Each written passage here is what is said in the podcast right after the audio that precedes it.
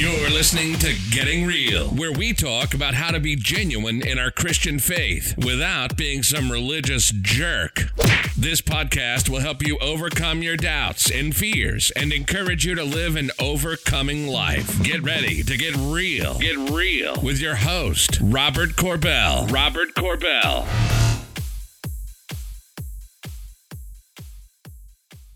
Oh, my fellow Corona killers. You know, I just uh, I just want to encourage you today that uh, remind you that you are here for such a time as this. You are not here by accident, and and that there is an, an incredible, amazing plan for you. Um, as I was uh, yesterday, man, yesterday was a tough day for me. Uh, I woke up and uh, I had this heaviness on my heart, uh, and uh, I was asking the Lord about it today. I just felt like man, I you know I'd watch some news and watch what was going on, and I could feel uh, and and I just heard the Lord say that's despair. What you're feeling, you're feeling despair. And what is despair? Well, despair is hopelessness. When you feel like you have no hope, and you are just you you feel the just like there's nothing you can do and that's a lie of the devil man he just doesn't want us to rise up in this at in this occasion and begin to walk in the authority and the power that we've been given. And so there's this tendency or this heaviness that comes against us, even could uh, move into depression, cause us to feel like we're defeated. And, uh, but I, you know what? It's just not true. It's just not true. So I want to encourage you today. I want to read read to you a scripture uh, out of the Word of God and just kind of talk to you a little bit about this. And many of you have heard this story, but uh, Paul and Silas, they were put into prison for preaching the gospel. And uh, it says that they uh, they were whipped with many stripes, and this is in Acts chapter 16, verse uh, 20, uh, 20. We'll start in 22. And then the multitude rose up together against them, against Paul and Silas. And it says that the magistrates tore off their clothes and commanded them to be beaten with rods. And when they had laid many stripes on them, they threw them into prison, commanding the jailer to keep them securely. So uh, they were, so to speak, quarantined. they were sent off to be by themselves and to be in this prison.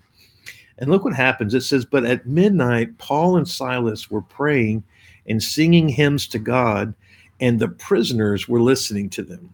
You know, if anything that we can be doing in this moment, at this time, is begin declaring the word of the Lord, begin, begin to and, and to pray, to begin speaking out God's plan and God's purpose and what He wants to do in our lives and the lives of others and begin to praying for the defeat of this virus, for this virus to shrivel up and die in the name of Jesus. And we begin to speak these things out and declare those things over and over and over again. So as we're praying, we're praying for God's will to be done here on earth as it is in heaven, to loose that which was which is in heaven, which is healing and wholeness and deliverance over God's people. Loose that from in heaven and bring it onto the earth, and then bind the things that are on earth and they're bound in heaven. So we're going to bind the enemy. We're going to bind the virus. We're going to bind that. We're going to cause it to be powerless in the name of Jesus. So begin to pray that way over and over and over again. We're just declaring victory over this thing in Jesus' name. In Jesus' name. And it says they began singing hymns. They began to sing in the midst of all this. You know, sometimes when we're in despair, hopelessness, when we're feeling afraid, when we're having depression come against us, it's important for us to begin singing, singing the word of the Lord, singing the, the praises of God. You know, turn on that worship music, find that worship music and begin to declare those things, sing those things. There's a song out right now. It talks about God being a miracle worker.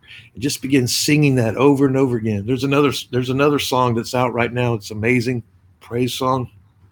It's called The Blessing. Begin to just sing that over and over. Listen to that. Pour that into pour that into your into your home and your family reminding that.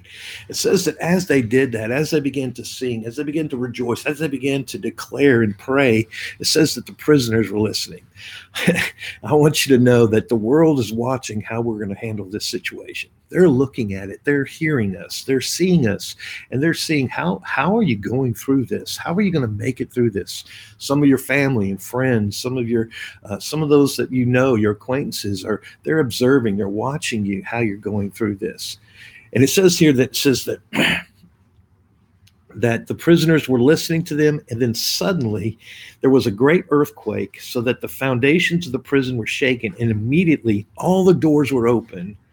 All the doors were open, and someone's and, and everyone's excuse me, and everyone's chains were loosed. There is a suddenly coming our way. There is a suddenly as we as we're praying, as we're singing these hymns, as we're declaring the word of God, there is a suddenly coming our way. There is an earthquake, so to speak, a, a change, a transition where the where this virus is ended, where it's defeated in the name of Jesus. And so there's that suddenly that's coming our direction. We got there's a light at the end of the tunnel. There's a there's a we have a bright horizon ahead of us, and so we're standing and we're singing and we're declaring the word of the Lord in this situation.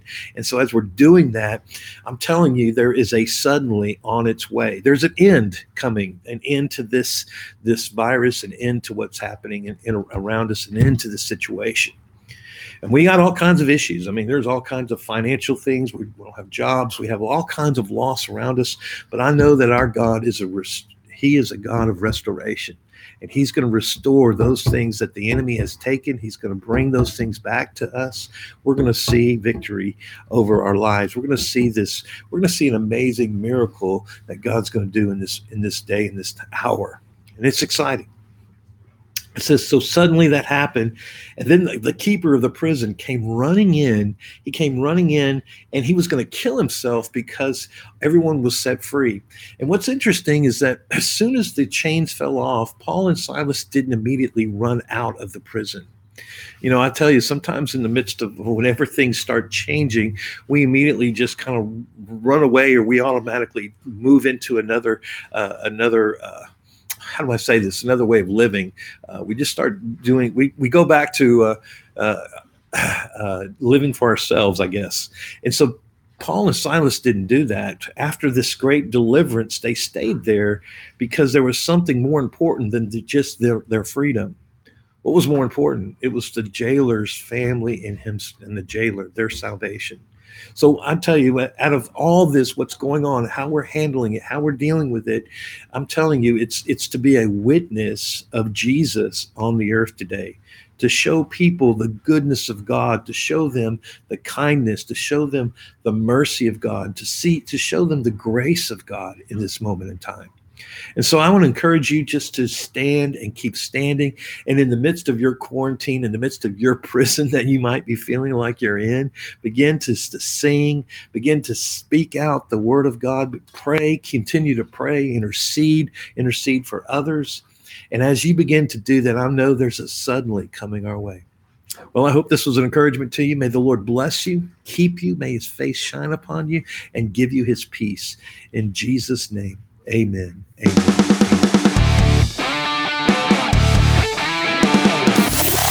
Thanks for listening to the Getting Real podcast. If you'd like to book Robert for a personal life coaching session, or if you'd like him to speak at an event you're hosting, you can go to www.betterlifecoaching.com. You can also email him at gettingrealwithyou at gmail.com. Till next time, keep it real.